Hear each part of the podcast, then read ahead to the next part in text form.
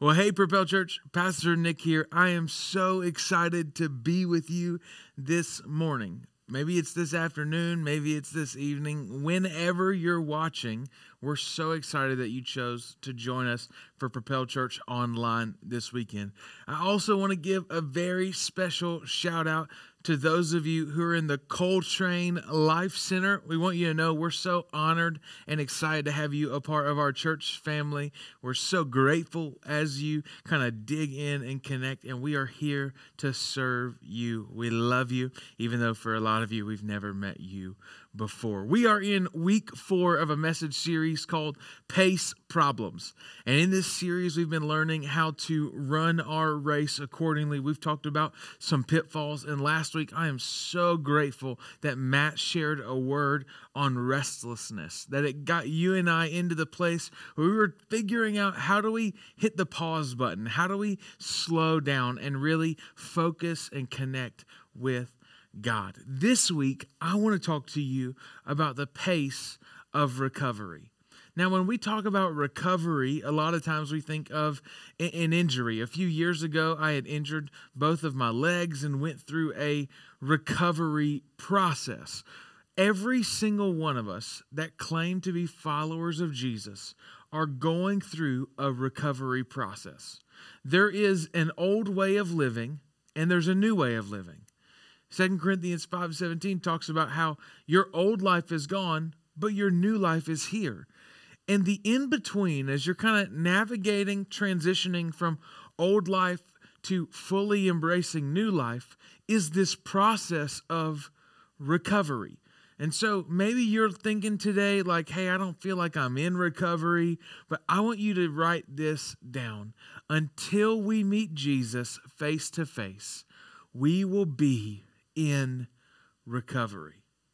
If you go back to the very beginning of Genesis, what you're going to find is that God created you and I to live in perfection with Him. He created us to do life with Him, to be in communion and fellowship with Him, but sin separates us from God. And because sin separated us from God, there had to be a payment that was made. So God sent Jesus to die as a sinless sacrifice for you and for me, so that in Him we could have access to God. In Him, we could be redeemed and restored back into right standing with God. So, the recovery for us as followers of Jesus is this process where we're navigating back to the way we were originally designed to live.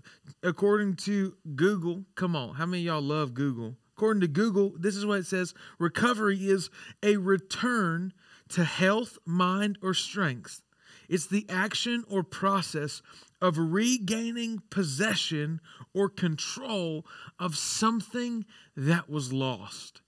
Because of sin, our connection with God was lost. But thankfully, because of Jesus, that connection can be restored. So I want to talk to you today about the pace of recovery. And to do that, I'm going to take us to a passage of scripture in First Samuel in First Samuel. We're going to talk about uh, 1 Samuel chapter 30. We're going to talk about the life of David. And uh, just to kind of bring you up to speed with the story, there were these, uh, while the Philistine forces were away, the Amalekites raiders, they came in and they pillaged this village. And as David and his men are returning, what they see is that their city's been burned down, that their families were gone. And in this passage, God is going to give David the permission or the confirmation to pursue these people to destroy them. But look at what it says in 1 Samuel chapter 30 beginning in verse 6. I'm going to read you the whole story. Then I got three things for you. They all start with P because you know that's how good preachers do it. 1 Samuel chapter 30 verse 6. It says David was greatly distressed because the men were talking of stoning him. Each one was bitter in his spirit because of his sons and daughters. Now, these were not the opposing forces. These were David's men. And David's men were angry because they're, they come back to their home after being gone with David to find that everything's been destroyed. Their families are gone, their children have been taken. And so they're angry with David. They're angry at the situation and they're talking about killing him. So it says this But David found strength in the Lord his God.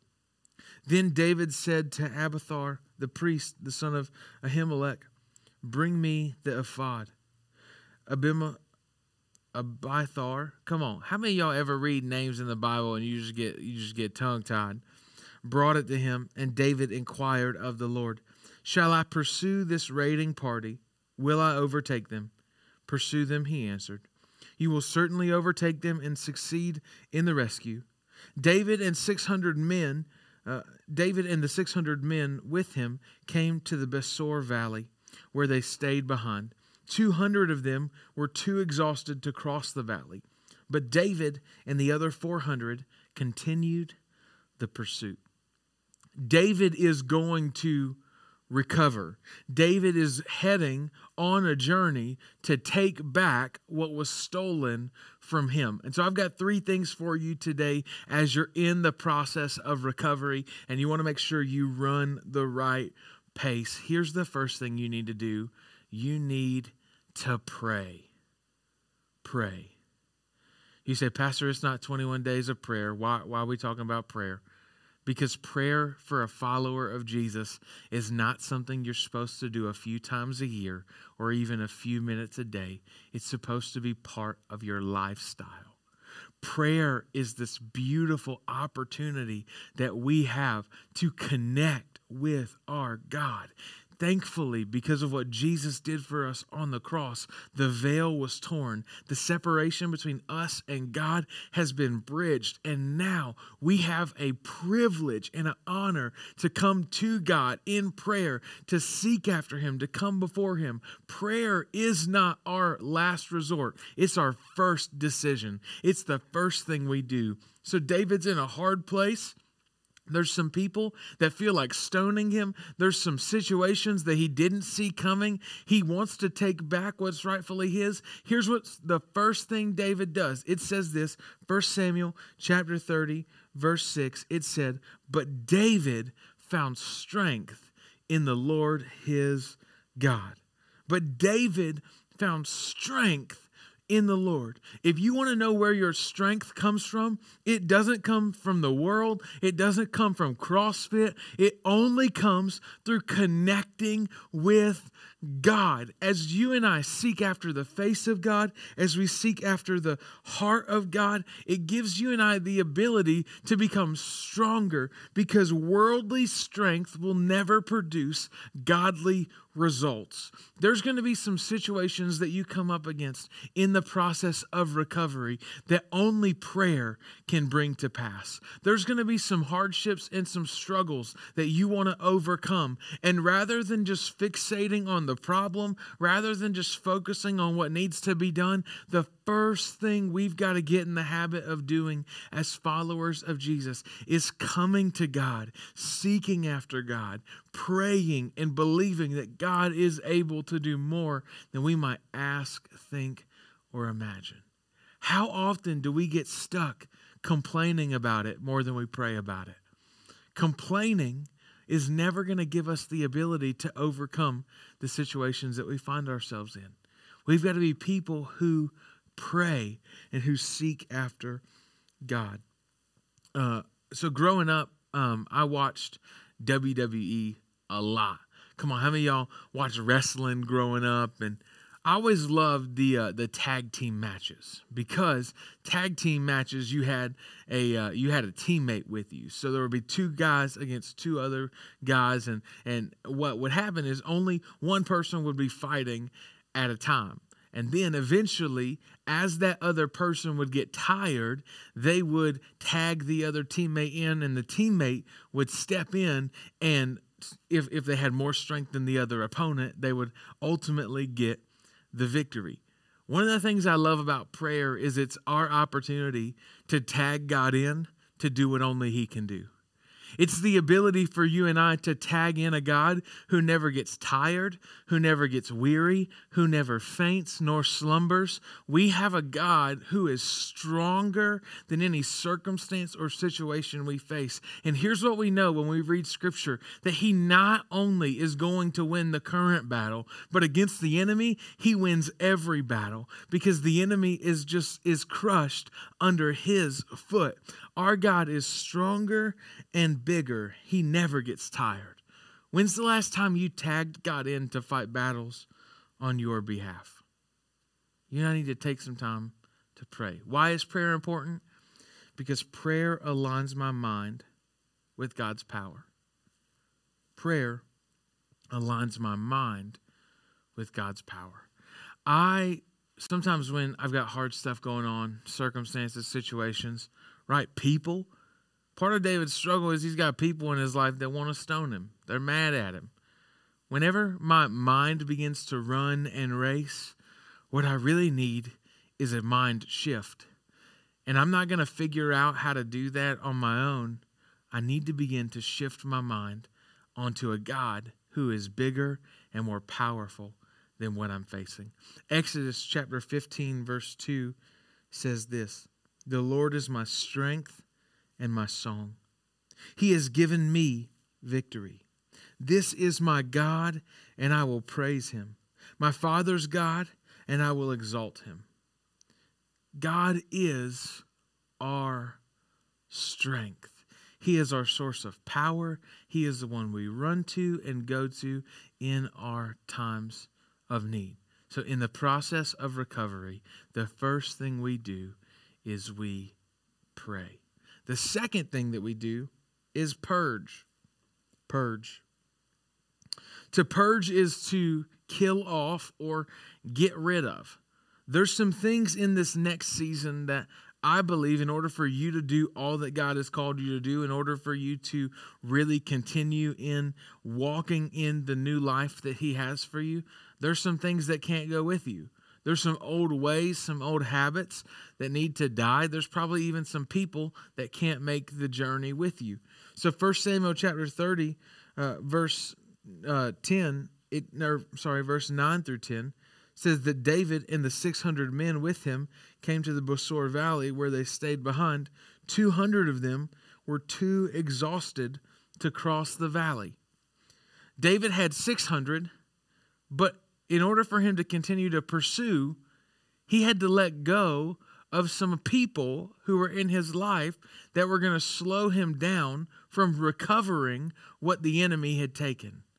I believe that there's not only some people in your life that need to be removed, but there's some places and some things. Come on, how many of y'all went to school? You know what a noun is? Noun are people, places, and things. Hey, there's some people in this next season that are going to have to be removed from your life because you can't recover at the pace that God wants you to if you're still carrying around dead weight. If you're running a race with people who don't want to run, at some point you've got to let them go so that you can do all that God has called you to. I'm not telling you to do it alone. I'm saying you got to find other people that are running the race as well. There's not only some people that need to go, there's some things that need to go. There's some ways of living. There's some ways that you communicate. There's probably some apps you need to get rid of. There's some things you need to quit doing. I don't know what those are, but I would venture to guess right now there's some things in your life that God just revealed to you that God was like, hey, you need to get rid of, that you need to remove. And you were like, no, I don't really know that that's it. Hey, if God prompted you to get rid of something right now, the best thing that you can do is listen. The best, because He knows what's best for you. And His plans for you are to prosper you and not to harm you. It's good for things to be removed from our lives because it allows us to run the race at the pace that God has marked out for us. Not only do we need to purge some, some people and some things, we need to get rid of some places. For some of us, there's places we go, there's places we went in the past that no longer are a part of the person we used to be. And whenever you bring old life into new life, new life gets contaminated. You don't want to walk in old life and new life at the same time because the truth is you can't. You can't be everything God created you to be in the future while still holding on to the things, the people, and the places of your past. Are you willing to purge some things? Are you willing to let some things go? There's some things in even my life that I need to drop in this next season because if not, I'll be carrying more weight than what I can bring with me. Uh, Tori and I were part of a coaching network in Florida, and uh, we would fly to Florida a few times a year. We fly out of Concord, love that airport, been great. But uh, one day, Tori and I show up at the airport, and I'm trying to be a good husband. So I'm like, girl, I got the bags. I'll get everything checked in. You just go ahead and you go through security. I'll meet you at the gate. So I go to the counter and I throw my bag on the scale, and it turns out that our bag was overweight. And this was an airport where uh, you couldn't just pay an extra fee to have a heavier bag, we had to decrease the weight in the bag.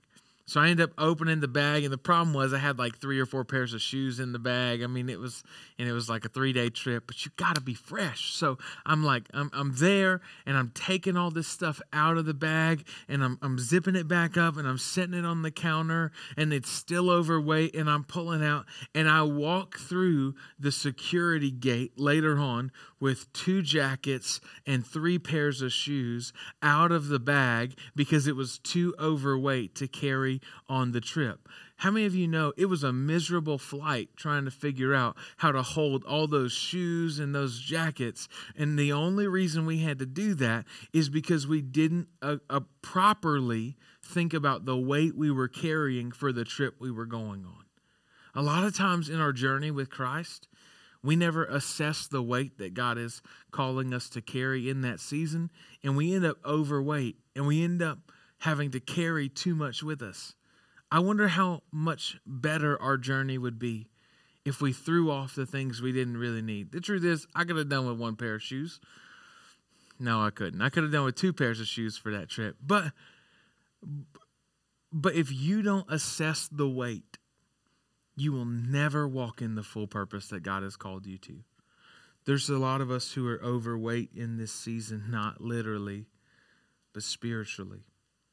And we need to assess what we're carrying.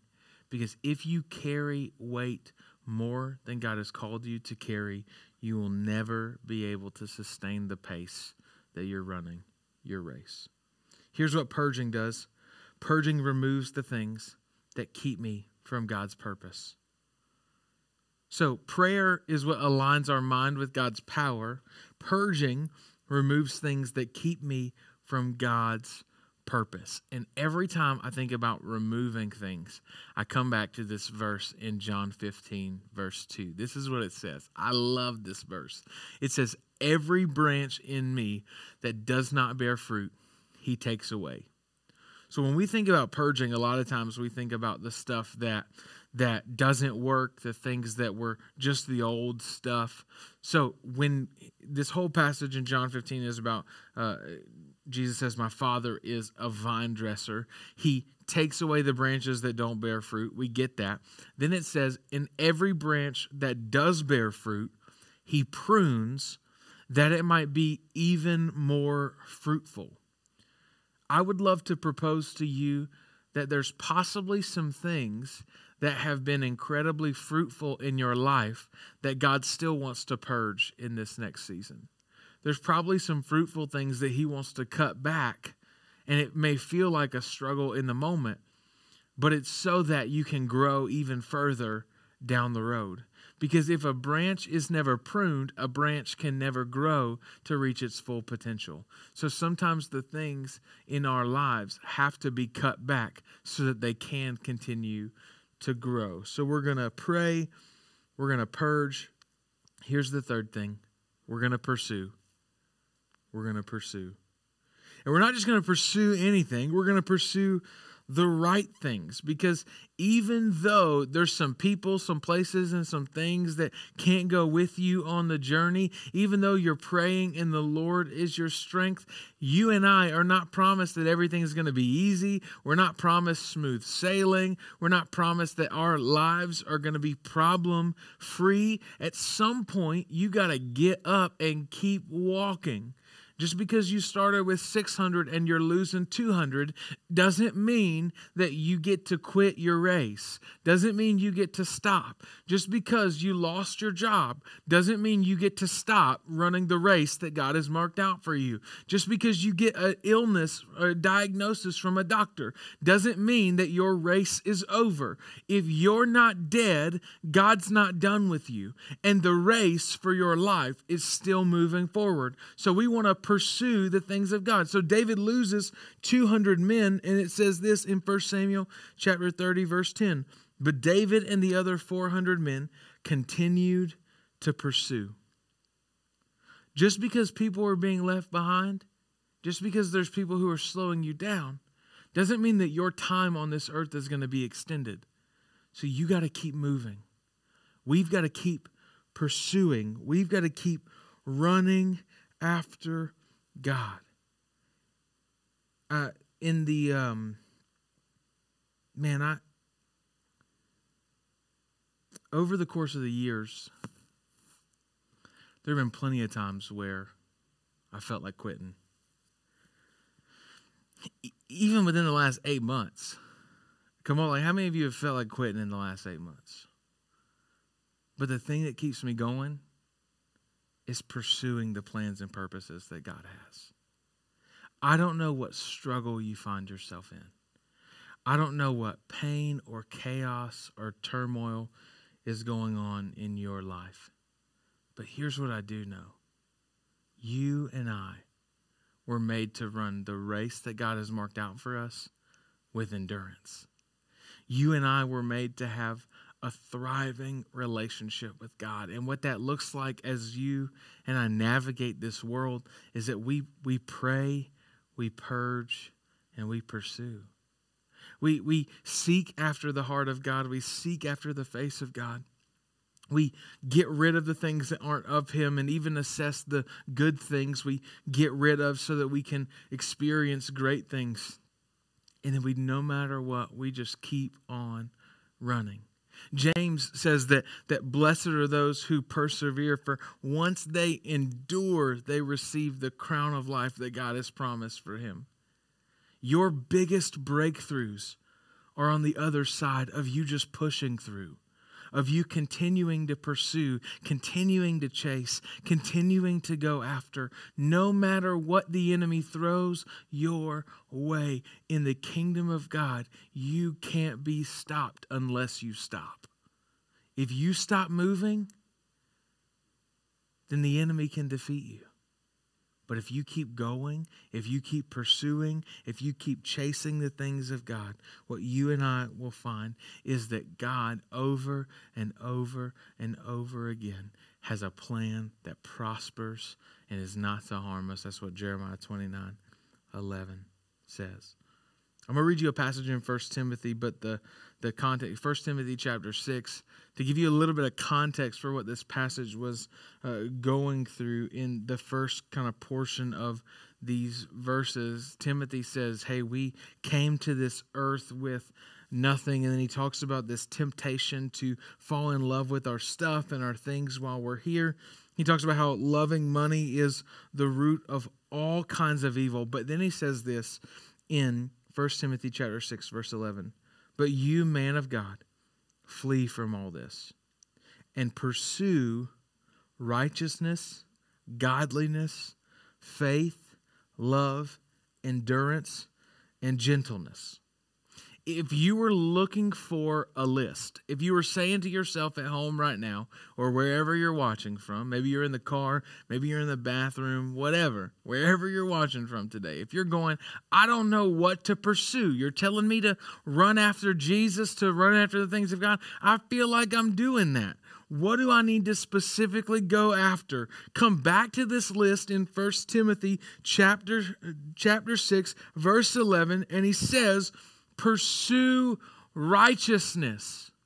So, if you're going to pursue righteousness, here's what you need to do find out everything in Scripture that God considers unrighteous, that God considers unclean. And don't pursue those things. Pursue righteousness, pursue purity, pursue holiness. Go after the things that God wants you and I to go after. Go after godliness. When's the last time you stopped for a second and said, Does my life reflect the life of Jesus? Because to look like God is to look like His Son. And to look like His Son means that the way I love people, the way I treat people, the way I talk to people, the way I interact with people, the way I serve people, the way I give is all going to be based on the way that Jesus does life. So, do you look like Christ? Because if we want to pursue the things of God, it requires us to look like the one whom we're chasing after. That's what discipleship was all about. Was that there was this thing um it was called the dust of the rabbi. And you're thinking like that's not a real thing. You can look it up. But here's what they did. They, they, back in the day, they they wore like I've said man dresses. they, they they wore long robes and and what would happen is they wore, wore sandals and it was all dirt roads. And as these men would follow their rabbi, as they would follow their teacher, the dust from his feet would would make the the bottom of their outfit so dirty and filthy. And what's really cool about it is it would get so dirty and so filthy. And so they called it the dust of the rabbi because it was for you and I to understand that our proximity to our teacher should be so close that we're able to pick up the dust from their feet. Do you follow Jesus that closely? Do you follow Jesus so closely that you're willing to catch the dust from his feet? To be so close to Jesus that you can't help but to be generous, to be so close to Jesus that you can't help but love those who persecute you to be so close to Jesus that you quit fighting with people on social media or you quit posting things on social media so that you'll get attention, but rather that you would share hope and love and grace and mercy with people all around you? Would you catch the dust from the feet of Jesus and be so close to Him that for those who are sick and broken and hurting, you can't help but step in and serve? Would you be so close to Jesus that even when you don't feel like serving or feel like giving, you choose? Choose to do it because this walk with Christ was never about feelings, but about calling and character. How close are you to Jesus? To pursue faith? What does it look like to pursue faith? Just know if you go to pursue faith, you're going to have a lot of opportunities to have faith. Faith is the ability to trust God when you can't see it. Faith is the ability to know that you're not placing your belief in something, but someone who was and is and is to come, who is the Alpha and the Omega, the beginning and the end, who is able to do all things. Faith is taking a step every day, not knowing what the next one looks like. To pursue faith means that there's going to be some next steps. There's going to be some water walking opportunities. There's some things that you're going to experience that are incredible, but you've got to have enough faith to get out of the boat. You've got to have enough faith to plant your feet on the water and actually start walking with God. What does it look like to pursue love? Stop being a jerk all the time. Like for real, I, you know what bugs me? I got like six and a half minutes, so I can talk. what really bugs me in this season is when Christians post things like, "Oh man, people just hate the truth and they they they hate you know followers of Jesus. You can't make a stand for anything anymore." They probably don't like you because you're a jerk and you're rude. Like if you would love people and put the same time and energy into caring for others as you did telling people how much you think they're wrong, they might not actually dislike you that much. And I'm just saying, Jesus was clear that the world will hate us, that the world will persecute us. I'm not saying you get away from that. But don't blame the world for internal issues within your own heart. What does it look like to love people, to pursue love? Well, the love of God that pursues us is unrelenting. It doesn't change based on circumstances or situations. It's fully devoted, always chasing. Pursue endurance. Most of us can't run our race at the right pace because we get gassed out because our spiritual disciplines are so low. You ought to be able to spend more than five minutes a day with Jesus. And I'm not saying that if that's where you're at right now, that's a bad thing. I'm not even telling you that doing your Bible reading plan on YouVersion is a bad thing. But I have in in me personally, I have the ability to spend hours on Facebook. Do I have the same ability to spend hours in God's word? Because if I don't, I should probably be assessing my spiritual disciplines so that I'm ready to run my race with endurance. Endurance is necessary when you need to run for a long period of time and can't stop. And when many of us get gassed out and we burn out, is when we don't have the ability to stop. But endurance is not something you build in a moment, endurance is something you train for. So get your spiritual disciplines up. Spend time in God's Word. Pray, fast, be connected to biblical community. That's how you run this thing with endurance and gentleness. You got to be nice to people. Look in Scripture that it's the kindness, it's the gentleness of God that brings people to repentance. If our heart isn't in line with the heart of God, we need to pursue the heart of God above how we feel internally. Then verse 12 says this Fight the good fight of faith. Take hold of the eternal life which you were called when you were made, when you made your good confession in the presence of many witnesses. For you and I today, as followers of Jesus, I think what we ought to do is we ought to pray, purge, and pursue the right things of God. If you're watching this message right now and you're not a follower of Jesus, here's what I want you to know Jesus Christ loves you. He died for you so that you didn't have to be in bondage and captivity of your sin.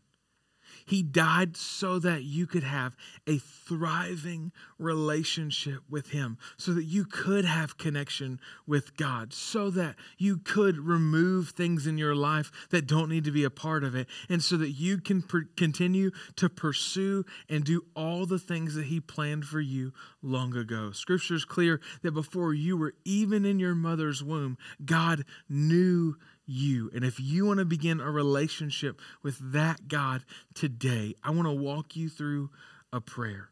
And this prayer is not special in any way. We say the same prayer every week because we want you, for those of you who are watching, to be able to lead your friends and family to Jesus. But this prayer just simply recognizes the fact that we are sinful, but we accept Jesus' payment as our Lord and Savior for our sins. And now, from this day forward, our lives are changed forever. So, if you want to pray that prayer with me today, will you just say this Dear Jesus, today I give you my life. I place my hope and trust in you.